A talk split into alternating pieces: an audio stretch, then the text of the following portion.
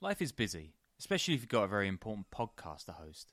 If you want fewer trips to the grocery store and a freezer full of meat, get ButcherBox. They've got incredible deals on high quality meat and seafood, and it's delivered right to your door. You can customize your ButcherBox plan, and they'll throw in recipes, tips, guides, and hacks. ButcherBox meat is humanely raised. There are no antibiotics or added hormones, so you can choose from grass fed beef, free range organic chicken, crate free pork, and wild caught seafood, and shipping is 100% free. Sign up at butcherbox.com slash underworld and use the code underworld to get our special deal.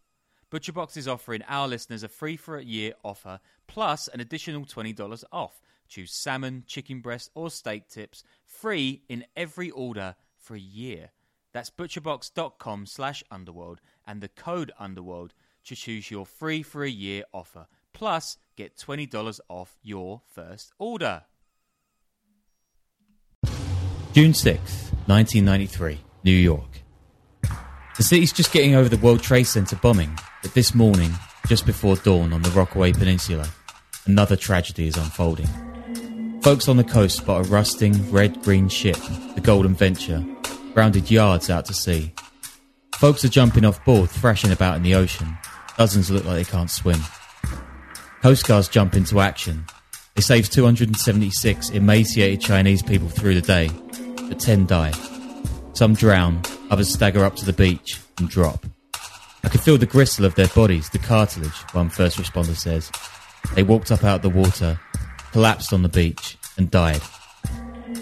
Almost everyone from the disaster is from a single Chinese province. All of them have been smuggled into New York by one infamous smuggler or trafficker, a short, middle aged restaurateur in Manhattan's Chinatown district. Cops will soon track this criminal down. What they discover about a criminal mastermind known simply as the Snakehead is going to blow the lid off one of the world's most lucrative human trafficking routes and the murky underworld of Chinatown's gangs. Welcome to the Underworld Podcast.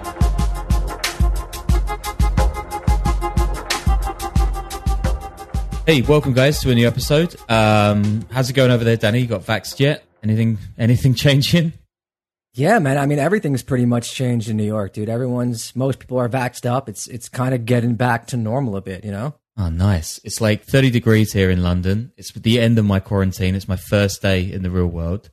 I spent the whole day in my parents' house writing, so it's great. Um, but yeah, like I'm, I'm really thrilled to get this episode done. Um, like if anyone's wondered who this woman is on our like on our merch, any of the Rogues Gallery stuff, um, that is Cheng Chui Ping, also known as the mother of all snakeheads, Sister Ping. And uh, yeah, like finally two dozen episodes into this podcast, she's getting a time in the limelight. Like her life is pretty crazy and it kind of bends around all these major events in China's recent history.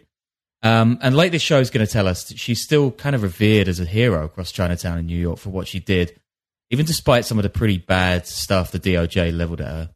And I'm just going to give a massive shout out to Patrick Radden Keefe right now, who like literally wrote the book on the snakehead in 2010.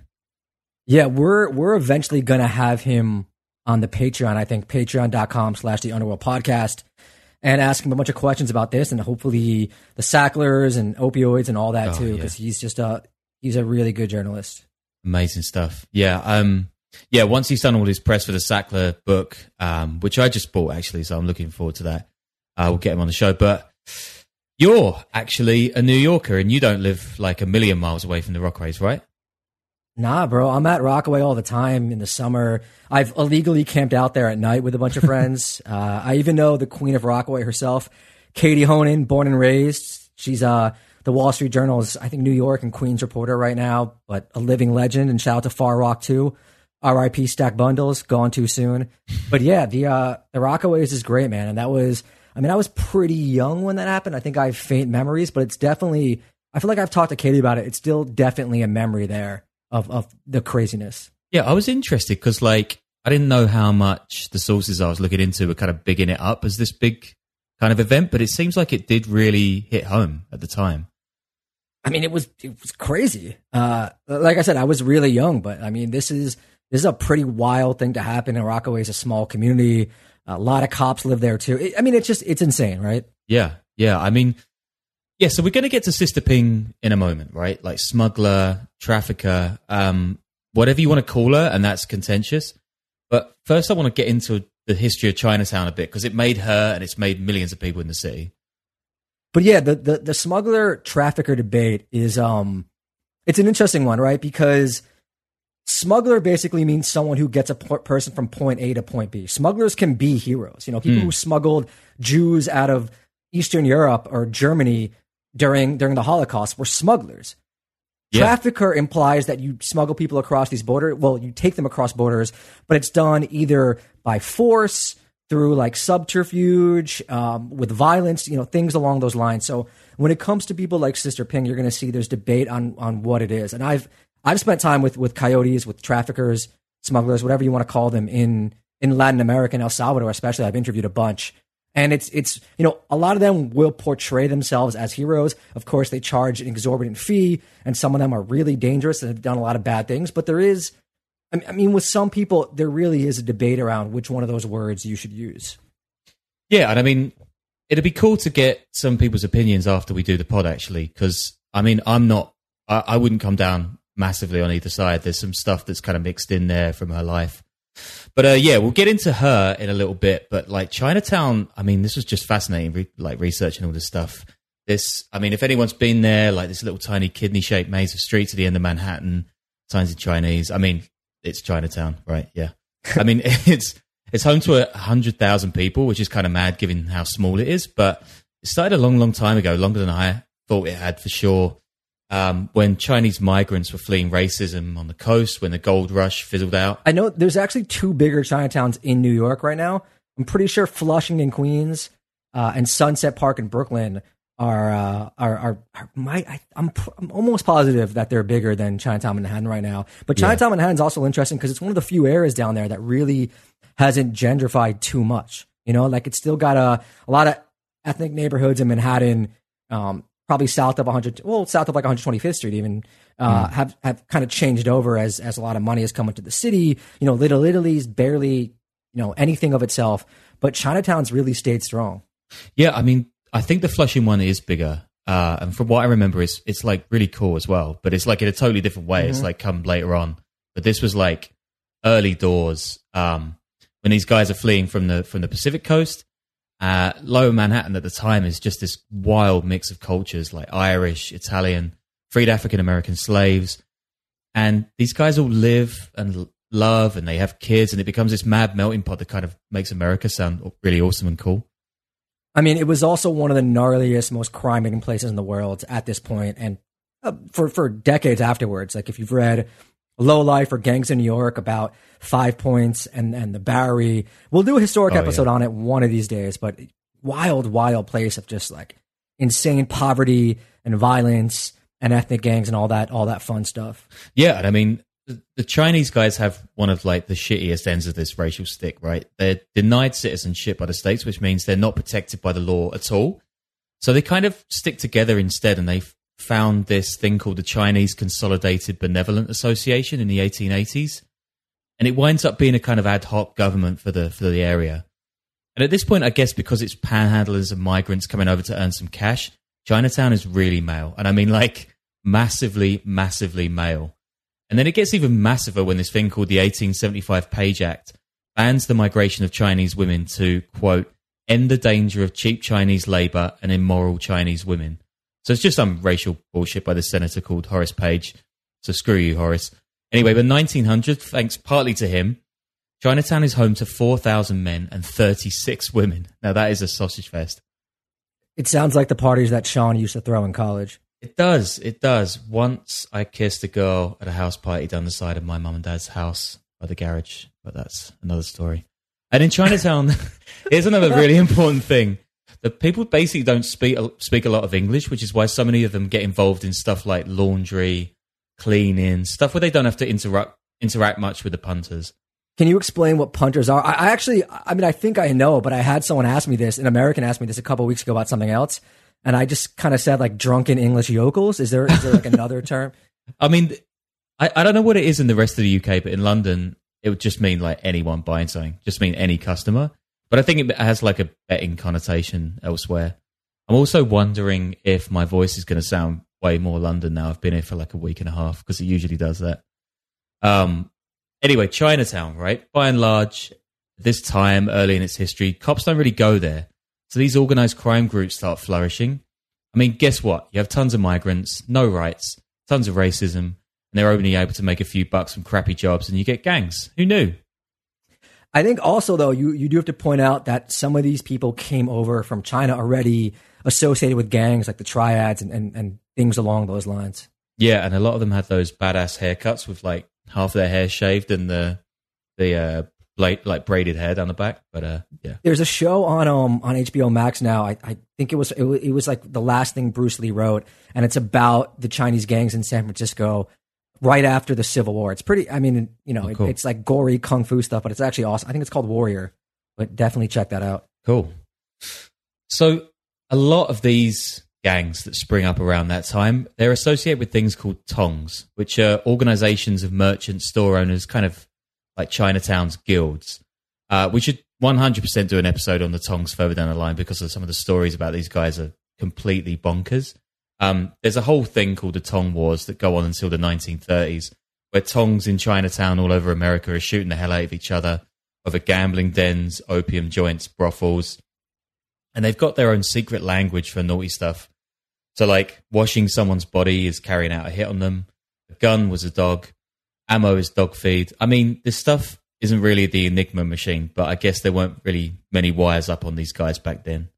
Also, I just like saying the phrase "Tong Tong Wars," just like a Guy Fieri reality show or something. We actually get into this a bit in the uh, in the episode on the white guy who took over mm. Chinatown in Boston, which is I think like episode eight. But I do have another, I think a two parter coming up. I want to go through the history of the Tong Wars in New York, and then into some of the more modern fighting that happened in the 80s and 90s with some of the Vietnamese gangs that are pretty wild.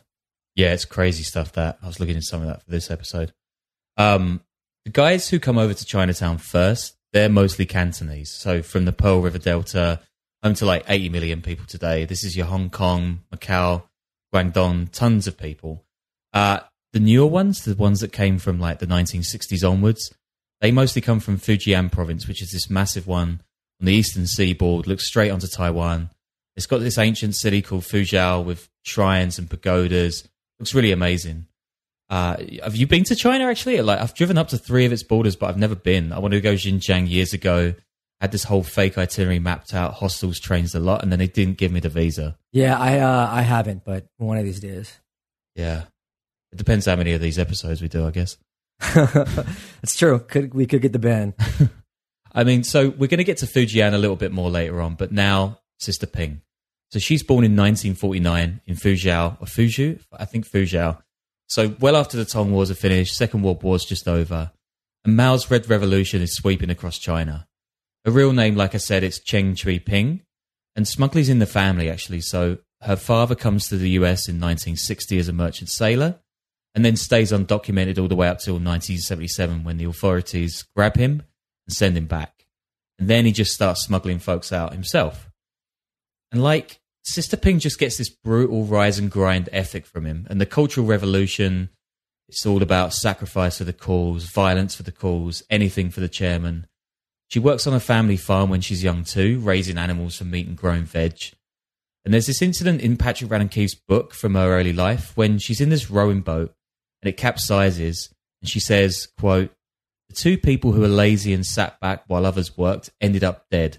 This taught me to work hard. I mean, Jesus Christ, next time a guy in a Patagonia vest tells you bootstrapped his AI firm with his old man's money, tell him about Sister Ping. She's like the Chinese Ayn Rand.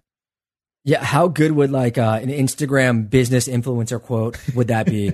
you know, just like an image of a rowboat in the sunset, and the quote is, "When your rowboat capsizes, it's the lazy people who end up drowning and dying." And then just a bunch of people saying "king" in the comments like that. That would make me rise and grind for sure. I, would rather see millions of those than a single Silicon Valley guy. As as a young woman, so it's like Ping is the head of her local Red Guards, right? Who are these mass paramilitaries Mao mobilized to terrorize his political opponents, or just like anywhere who anyone who's wearing Western clothes, or even a teacher. In the end, these guys ran rampage, killing and torturing across the country so badly that even the Communist Party disavows them, ruling their quote grave disorder, damage, and retrogression is sending the country back. I think up to 2 million people died in the Cultural Revolution. Like, absolutely brutal. I think you're going to piss off a bunch of 16 year olds with anime Twitter avatars, and they're going to, yeah, yeah, I'm not going to deal with them. That's on you. I knew, I knew the tankies. Yeah. Um, as a young woman, Ping's dad heads off to the States, right? And by the time he's sent back, she's married to a guy called Chung Yik Tak, which is awesome name. And she moves to Hong Kong, then to a place called Stonecutter Island, which from what I can make out is just part of Hong Kong today. And out there, the Fujianese people are considered lower stock than the Cantonese. And she has to grind everything out, back to the wall kind of stuff. Eventually, she succeeds wheeling and dealing clothes for expat Fujianese. By 1979, she's opened a garment factory just across from Hong Kong on the mainland in Shenzhen, which is kind of like China's Silicon Valley these days, or maybe just the whole of China is China's Silicon Valley. We think today of China as like this crazy modern superpower, right? But the rapidness of that change from rural peasants emerging from the Opium Wars, Japanese occupation of Manchuria, Mao's Great Leap Forward, Red Terror, economic reforms, tech revolution, geez, hyper capitalist, communist, whatever the hell it is. I mean, I think it's actually understated. Like China's change in the last hundred years has been insane, to put it mildly. Here's a good comparison. Its GDP per capita was 20 grand adjusted for Forex in 2019. 1981, so like just 40 years ago, it was 300 bucks. That's crazy. Damn, it's like if the whole country invested in the right meme coin Yeah, Mao and just like sold it at the right time. Yeah, Yeah. great. I'm selling it right now. And, and Fujian, it's actually one of China's wealthiest places. It's got access to ports, industry. There's always been stuff going on there.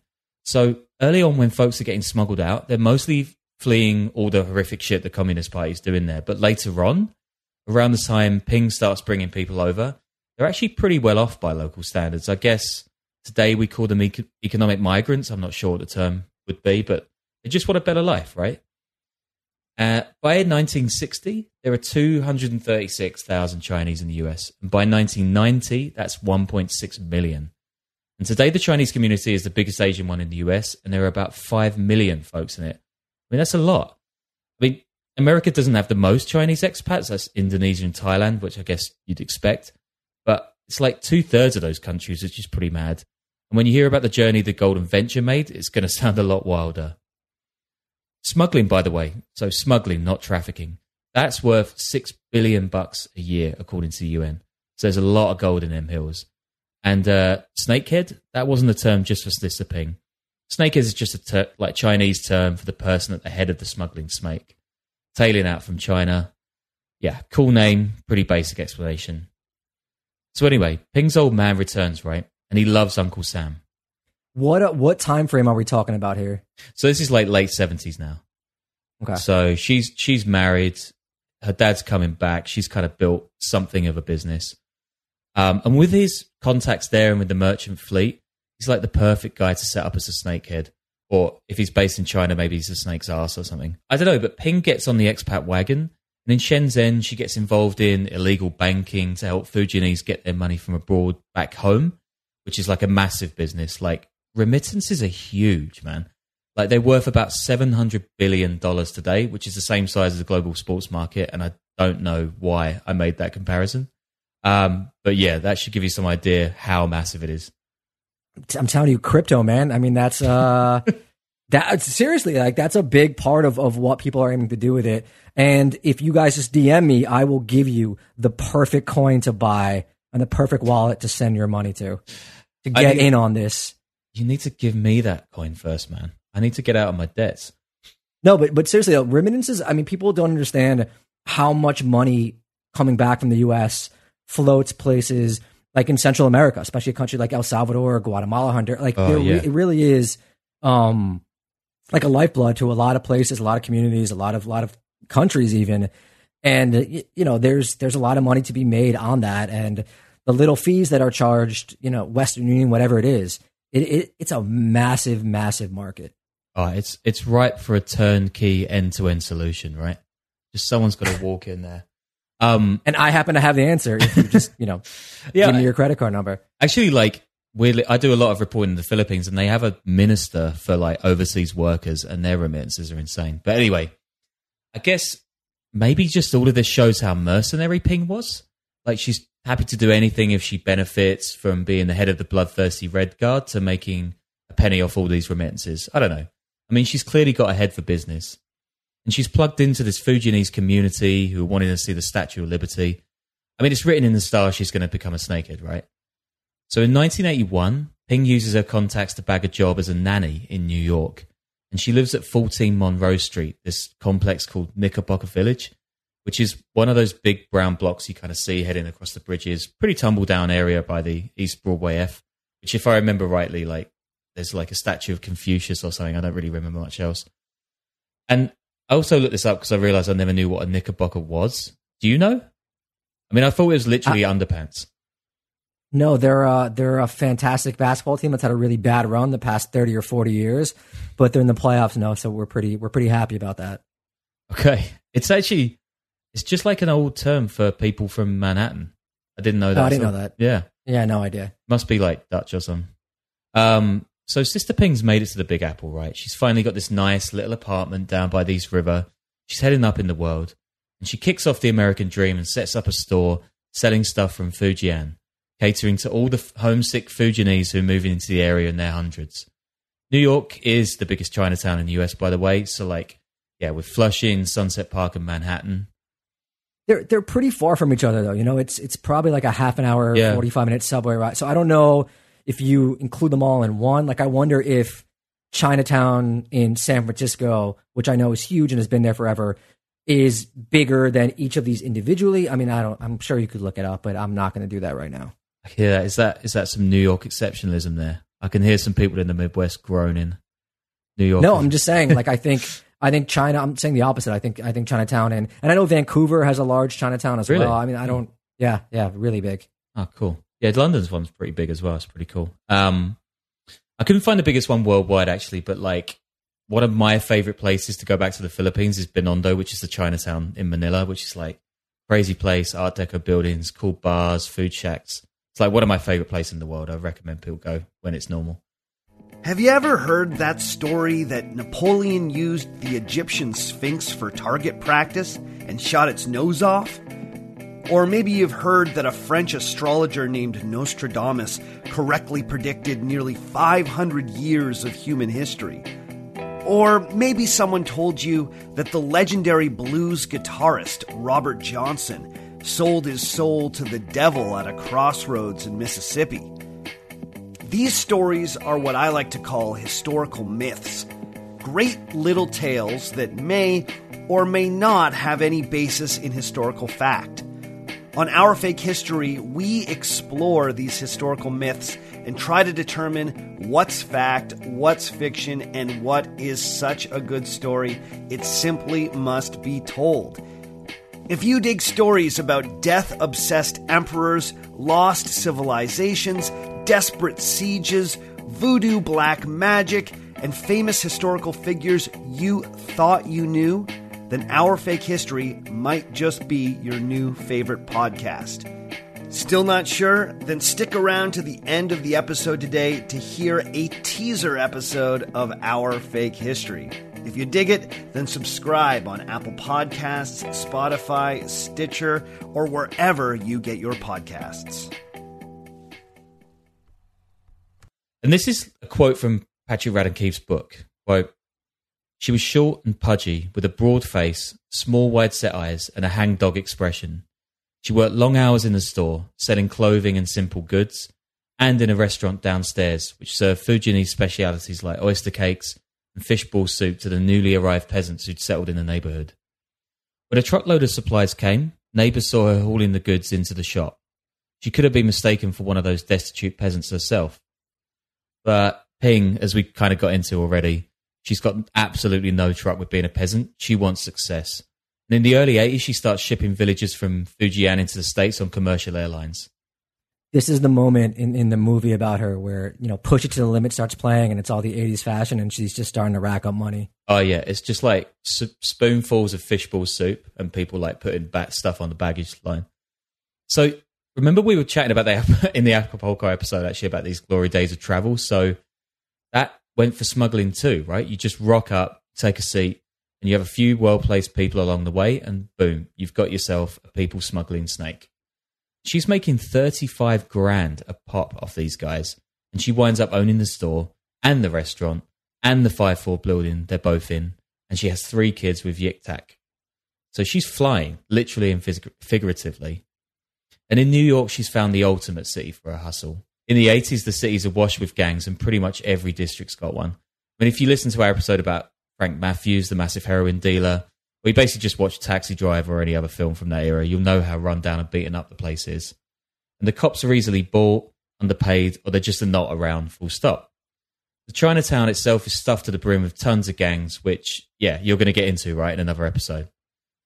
Yeah, yeah, it's going to be a good one because there's there's a lot of really good writing on it. A lot of old New Yorker articles and stuff like that. These guys used to talk to the press, and it's uh, it's it's Oh, kind of cool. fascinating. But we'll we'll get to that eventually. Yeah, I saw some pretty cool nicknames we might have to put on the um on the top chart at the end of the year. Anyway, one of these gangs is the little known Fuk Ching. The guys Ping uses to control the snakehead. Fuk Ching literally means young Fujianese, which is a big clue as to where they're from, of course. And the Fuk Ching is founded by someone called Kin Fei Wong, aka Paul Wong, and Kin Tai Chan. These guys are the Dai Lo or bosses of the movement. And then in 89, Wong has Chan killed, and the direction of the group changes from petty crime to human trafficking. And these guys are affiliated with the Fukien, which is just another word for Fujian, by the way. Um, the Fukien American Association, which is a Tong, if you remember them, they look after the area's Fujianese business. These guys are still down in a, a building on East Broadway, by the way. I often wonder how much real organized crime passes through that area still these days. I mean, I know there's a lot of gambling, like they still have the gambling halls and all that. There's counterfeiting. There's definitely tenement buildings where where you know recently immigrated people are sort of kept in, in not great situations. Hmm. But I, I just kind of imagine now a lot of it is you know white collar internet credit card fraud type of stuff. Yeah, it's like I can't imagine it's kind of Johnny Leather Jacket and his like little gang down the street, but I mean, it's it's just it, like with what you were saying about Chinatown. It's like it, it even looks kind of old as well, right? It hasn't like changed at all. It kind of looks the same as I guess it was back then. it's it's changed a bit. I mean, there's definitely some some fancy restaurants in there now, hipsters living in some of these buildings and all that sort of stuff. But it's it's really maintained the character for the neighborhood like a lot of mm. other places haven't. You know, literally, like I said, a lot of folks have moved out. There's still some great places there, but a lot of the the, the areas now is, is kind of touristy. You know, it caters to tourists and things like that. And there aren't that many Italians living there anymore. Whereas Chinatown still has like a really authentic presence there Yeah. uh, in a way. Yeah, it's it's it's really cool. I mean, so the Fuk Ching this this gang gets into heroin for a while, but it soon realizes it's like no match for the triads down the street. So then it gets into snakehead business. It actually robs Sister Ping's house and grabs twenty grand in the fridge. In '89, Ping is arrested herself by Canadian Mounties on one of her trips that she's taken out across the uh, snake, I guess. And she spends four months in a Pennsylvania prison for human trafficking. When she gets out, that re- that's when she realizes she needs to change from the air routes to the sea. And the fees for the ocean routes are hiked up and policing is tougher. So she turns back to the Fuk Ching, who can help her keep an eye on who's paying and who isn't. And even reading this back, I realized that four months human trafficking is a pretty light sentence. Um, Canadians, man, there's just you know, yeah. there's no laws there. Um, but anyway, Ping knows how to use these guys, right? And the the Fuk Ching put up CCTV along the streets of Chinatown, and they patrol the neighborhood like some kind of low key paramilitary group or a gang, I guess. Um, once she gets folks into the US, she then places them in restaurants or into crime gangs, basically enslaved into work or other stuff to pay the fees back. See, that's where it shifts from smuggling to trafficking, right? The the whole enslavement thing, uh, or Yeah. getting people to pay to be smuggled under false pretenses. I know it's another part of it, but if you, I, I think you know, if you're just charging an exorbitant fee, I think technically you're still um, a smuggler. But if you're charging an exorbitant fee, which comes on the back end of like now you've got to work for this place to pay it back, and you're paying them slave wages and all that sort of stuff, and they're locked in somewhere, like Yeah. that is that's trafficking right there. Yeah, yeah, for sure. So, like, from what I can understand, like, it's not even everyone that has to do this, right? It's just those who don't pay up. So, it's like smuggling on the back end and trafficking on the front end. I don't know. Like, it, it's it's where she kind of muddies the water anyway. And so, if you don't pay up at all, you can definitely expect a visit from Ping's boys. Some people are beaten up, tortured. There's even some reports of deaths. And she uses tons of different routes, right? There's a bit in Radden Keefe's book where he describes Ping and Yik Tak in a truck from Tijuana to LA with a bunch of migrants smuggled into the truck's hollowed out floor space right below them. So, I mean, it's pretty crazy. Uh, I don't know what her kids are doing while she's away as well. But then in 1990, Ping gets a boost from none other than George Bush Sr. He offers legal status to Chinese who'd lived in the US at the time of the massacres in Tiananmen Square. This is a game changer, and it makes smuggling routes way more profitable if there's a green card at the end of the snake, and not just the economic prosperity. This is like an unintended consequence, right? Because it, it's not like Bush Senior is doing something awful. It kind of seems No. like the right thing to do. And uh, but yeah, I mean, it, sometimes these things just lead to to these under the radar outcomes that that end up maybe helping out people that are living this sort of you know underworld lifestyle in a way. Oh yeah, for sure. And I mean, you know, as we're going to get into later on, like some people would say, even that's good ultimately. But anyway, there's like so this obviously just ramps up snakehead industry like figures at the time. And there's this fascinating story that I read about how a load of kids from one school in a small Fujian village. Um, this story is at Foreign Policy, by the way. Uh, they come to the US en masse, basically emptying this place of its entire youth. And so many young men leave at the end of the 90s that the place is known as the Widow's Village. There's actually a similar story in uh, in Dreamland, which is a fantastic book about the opioid epidemic and heroin that com- comes out of Mexico. And um, I'm blanking on the author's name, but if you look it up, it's it's one of the best books I think written about about this subject. And the whole point is there is like a, a couple of small villages in Mexico where the young men all start leaving to the U.S. and they all start selling heroin, and it's kind of seen as like this rite of passage. I mean, there they go to Mexico, they go to the U.S., they sell heroin, they make their money, and they come back and they buy houses and cars and all that sort of stuff. But it's really interesting how certain locales, even small towns or villages, get known for this certain thing, and everyone, like all the young men, all the people capable, will leave and you know get smuggled or trafficked into a certain area to do a certain business. Yeah, I need to put that on my reading list for this little trip I want to do. Yeah, it's fa- it's fantastic. I actually like it's the other way round in like Eastern Europe where the women left for the West to get jobs across the Iron Curtain. There's just like whole towns that were just young men with nothing else to do, and that's where you get all the neo Nazis and crazy like drugs gangs and stuff.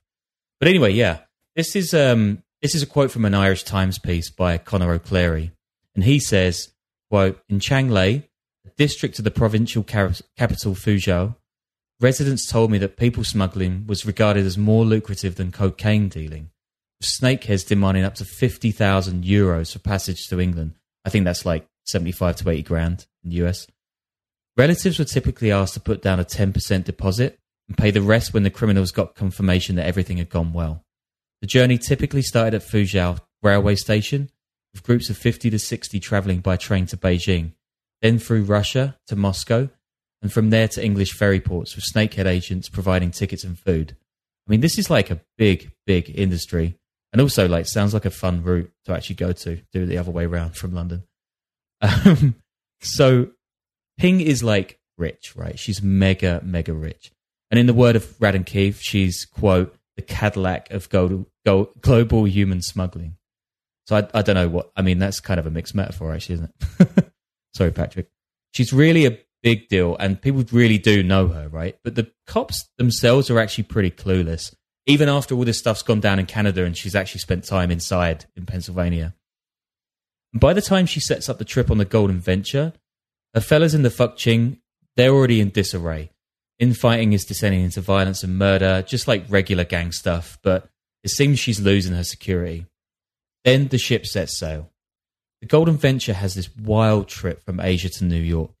According to one survivor from Indonesia, it stopped in, okay, here we go Singapore, Bangkok, where the migrants and a snakehead enforcer board, then Mombasa, Kenya, then down to the Cape of Good Hope, that's Cape Town, basically, then across the Atlantic to Brazil, Central America, and the US. It takes them 120 days, which is twice the time it took the pilgrims on the Mayflower to get to the States. Damn. Yeah, what a journey. And when the Golden Venture runs aground and all these people who've like just been living off rice cakes and nuts for all this time, stumble up the Rockaways and die. It totally opens New Yorkers' eyes to this like gigantic smuggling venture going on under the city's nose. And Sister Ping, being a female organized criminal, gets tons of attention. She escapes from the US somehow, God knows how. She heads back to her small village in Fujian, but she continues to work in the trade. Then in 1998, another ship carrying folks she's trafficking capsizes off the coast of Guatemala, killing 14 Chinese passengers. She's arrested two years later in Hong Kong and brought back to the US to face trial. The FBI, by the way, it reckons Sister Ping made over 40 million bucks from her work. And this is from their webpage on her. Quote, During the early 1990s, she ruled her enterprise from a variety store in Manhattan's Chinatown. Using her illegal proceeds, she also ran a legitimate travel agency and real estate com- company. Many customers were illegal aliens she smuggled into the country. At the height of her operations, she owned restaurants, a clothing store, and real estate in Chinatown, as well as apartments in Hong Kong and a farm in South Africa. I mean, that really wasn't a great time to be owning a farm in South Africa. Yeah, what a wild investment. I, I, I bet Yeah. there's more to that story. It, it kind of sounds like her ships often stopped in Cape Town or right, right by it. So I wonder if there's uh, Ah, yeah, something else it. illicit, Yeah. something else illicit involved in that. Yeah, yeah. I mean, there's no there's no mention of drugs that I can find with her, which is surprising given what she's doing. But this FBI report, right, it neatly skips over the fact that for ages Sister Ping was actually being used as a snitch for other smugglers while running her own operation and a gang of dangerous young men, which kind of begs the question, like, what was the point of running her as an informant in the first place? Sister Ping goes on trial in 2005, and it splits the city. On one side, there are prosecutors, authorities, and the media saying, like, this woman is evil. She's responsible for the misery and death of so many people. On the other side, there's tons of folks in Chinatown. They come forward to Sister Ping's defense, explaining how she's helped whole generations of Chinese escape poverty. Some Chinese language newspapers in NYC call her a quote, immigration hero. This is another quote. Without Sister Ping, I could never have dreamed of coming here. Zhang Yuanjing, 69, told the New York Times. Sister Ping was very generous and gave liberally to the poor and the needy, another man tells the reporter. She always helped people who were caught in difficult situations. I mean, I guess as always, the truth is somewhere in between. Yeah, it's sort of like we talked about in the beginning, and I just realized too. We did another episode. I did an episode on uh, on human trafficking in uh, in Burma with the Rohingya, and you know during that during that uh, story when I was reporting it out years ago, you had the traffickers who were just some of the most brutally violent people I've ever reported about or, or done anything on. And then you had smugglers who were doing the same thing. They were getting people out of these really poverty stricken, repressed, oppressive areas um, illegally into places where they could work and do whatever else. And it, it's just, uh, you know, these kind of these these two things operate in, in the same capacity in a way. You know, they do the same thing, but just completely different methods. And I guess there's a lot of people that operate probably in that gray area. I think you could say that, you know, maybe someone charging an exorbitant fee that's tens of thousands of dollars to a dirt poor person um, could be seen as as a trafficker as well. I mean, I guess this is a conversation for the NGOs and the lawyers to have about what those words mean, but I think we just wanted to get across how what these things mean and, and how it could sometimes be in a gray area. Yeah, it's tough. Like it's it's not simple black and white. Um, so Sister Ping ends up dying from cancer in a federal prison in Texas in 2014 when she was set, when she was serving 35 year sentence for her trafficking crimes. Um, and since she died, I mean, trafficking hasn't died down. I mean, smuggling definitely hasn't. I mean, British listeners or European listeners might remember a 2019 story where 39 Vietnamese migrants were found dead in a shipping container in Essex. Last December, two guys were found guilty of manslaughter for those deaths. There's a great feature about this by the German paper Die Zeit, by the way, which I've put on the reading list for the episode. It's- Don't worry, it's in English. And of course, like all of these people getting smuggled across borders from Africa into Europe, which we've got an episode on soon. Um, tons of stuff happening in Cambodia. Uh, I mean, not to mention all the stuff that's happening in America, Central America. Like smuggling human trafficking is a lucrative business. It's worth billions a year. And none of these guys are Instagramming these crimes. Yeah, I mean the, the the route from Central America into the U.S. is as brutal as ever. You know, I've done a bunch of work down there, And you have large numbers of people from El Salvador, from Guatemala to Honduras trying to come up here. And it's very profitable. The cartels have, have taken some sort of control or at least charge a tax on it. One Salvadoran coyote, he told me that he has to cut deals with the cartels when, when his clients, I guess you could call them, move through their areas. He essentially gives them all a password that, is agreed upon with the cartel. So if you're going through the area and, you know, the cartels stop you and say, what are you doing here? If you give them the password, they'll let you go because they're getting paid off by the uh, by the smuggler himself to let them go through. But yeah, it's you can imagine what happens if you don't pay. I know there's just brutal stories of murder, torture, and rape going on in these areas. People don't seem to comprehend how dangerous and how violent it is to move from Central America through Mexico into the U.S. And the people that are that are sending their themselves, their families, their kids through this, they know how violent it is yeah. That's part. Of, I mean, that they're still willing to do that because the situation they're in. A lot of people fleeing El Salvador. I mean, they, you might consider them economic migrants, but they're they're fleeing, you know, death threats from people that will follow through on it. These gangs will follow through. So it's a uh, it's a pretty harrowing story. And you know, we interviewed at one point in this documentary I did a, a, a mother and father. Mm. You know, we had to protect their identities who were sending their daughters on this route that were like 12 or 13 years old with people and and they know how scary it is and they're really caught you know, between two really brutal choices. And they were petrified of what was going to happen, but they felt like they had no choice. Yeah, I, I, mean, I was covering that for my Nigerian stuff out there as well, and these young women who were getting like basically tricked by local religious leaders into going into Europe as prostitutes. And I mean, yeah, the desperation involved in these kind of like this kind of industry is pretty unfathomable, really.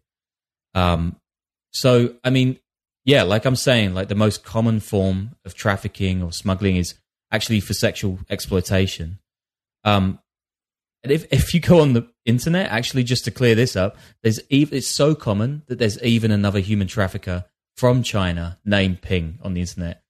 Uh, a guy called Jin Ping Chen, who was bringing people into Britain in the late 90s.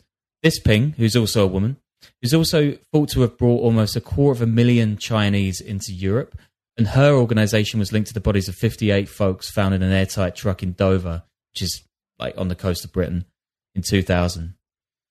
So yeah, there's a lot of people doing this, but that's Sister Ping. I mean, she lived quite the American dream, right? I mean, it's interesting reading like Patrick Radden Keefe's book and seeing how we have this concept of the American dream as something just progresses in a straight line, right? The tight, nice little narrative, the movie kind of story kids get more American and further generation gets even more American, whatever that means, than the parents.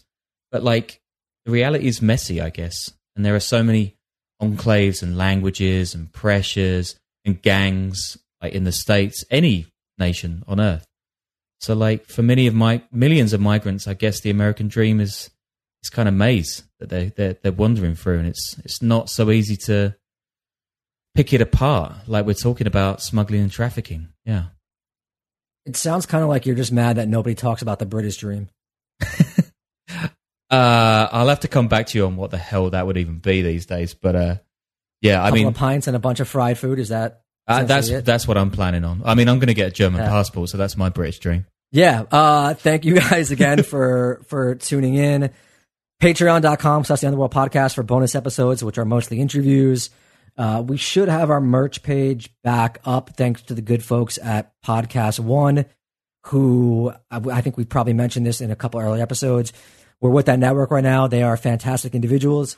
And yeah, thanks for sticking with us.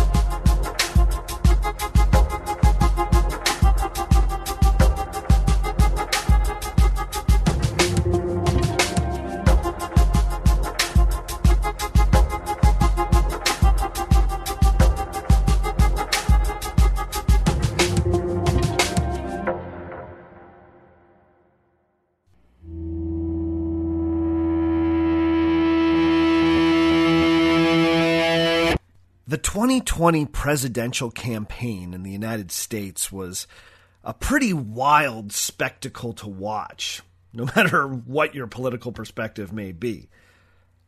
But there was one particular bit of rhetoric that jumped out at me. It was a criticism of Donald Trump leveled by Bernie Sanders that made use of a well known historical tidbit. Here's what Sanders had to say Nero fiddled while Rome burned. Trump golfs. Nero fiddled while Rome burned. Trump golfs. The senator was riffing on one of the best known stories from the history of ancient Rome. That is, that during a great fire that consumed the Roman capital in the year 64 AD, the self absorbed Emperor Nero not only did nothing to help, but laughed and played the fiddle while his city burned. It's the kind of story that many people know, even if they know absolutely nothing else about Roman history. For a whole lot of people, the history of Rome is basically just Julius Caesar, beware the Ides of March, and Nero fiddled as Rome burned. So, in a way, it's not surprising that this story has proved so enduring. It's just too perfectly symbolic. If you need a historical example of the ruling elite being hopelessly and heartlessly out of touch, I mean, this is it. Nothing quite says, I could care less, like playing a jaunty little tune on the fiddle. But we really should ask is any of this true? Did the Emperor of Rome really sit back and put on an impromptu hoedown as his city crumbled beneath his feet? Well, here's the thing. If he did, there was no way he played the fiddle. In 64 AD, the violin hadn't even been invented yet. The instrument as we know it today wouldn't come into being for another 1400 years at least. To give you some historical context, Nero playing the fiddle is basically the same as Charlemagne shredding the electric guitar. In 64 AD, the violin was an impossibly futuristic instrument. But we do know that Nero was an amateur musician and was particularly fond of an instrument known as the lyre, which was a small Greek harp.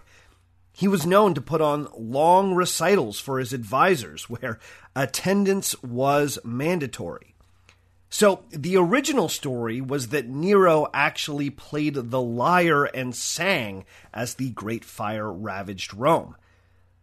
But there's good reason to doubt that story too. The most trustworthy Roman sources inform us that the Emperor Nero wasn't even in Rome when the Great Fire broke out. In fact, we're told that the emperor rushed back to the city as soon as he was informed so he could personally oversee the relief effort. So, Nero didn't fiddle as Rome burned, and he didn't play the lyre. He didn't sing. He didn't sit back all smug and laugh as his people suffered. He learned about the fire through messengers and did his best to respond. Now, that doesn't mean that Nero was somehow a good emperor or, or even a good guy. In fact, he was probably one of the worst. But the fiddle, well, that just wasn't a thing. Nero fiddling as Rome burned is a perfect example of what I call a historical myth, a little legend that got wrapped up in the transmission of our history and often gets repeated as a historical fact. My name's Sebastian Major, and on the podcast Our Fake History, we explore these historical myths and try to determine what's fact, what's fiction, and what is such a good story that it simply must be told. The podcast is one part storytelling and one part historical detective work. I do my best to bring these weird stories from our past to life while also asking probing questions about whether or not we should believe them and how these misunderstandings took root in the first place. On Our Fake History, the goal is to celebrate everything that's weird and wonderful about the past while also thinking critically and trying to grab on to the slippery concept known as the truth. If Our Fake History sounds like it's for you, then subscribe on Apple Podcasts, Spotify, Stitcher, or wherever you get your podcasts.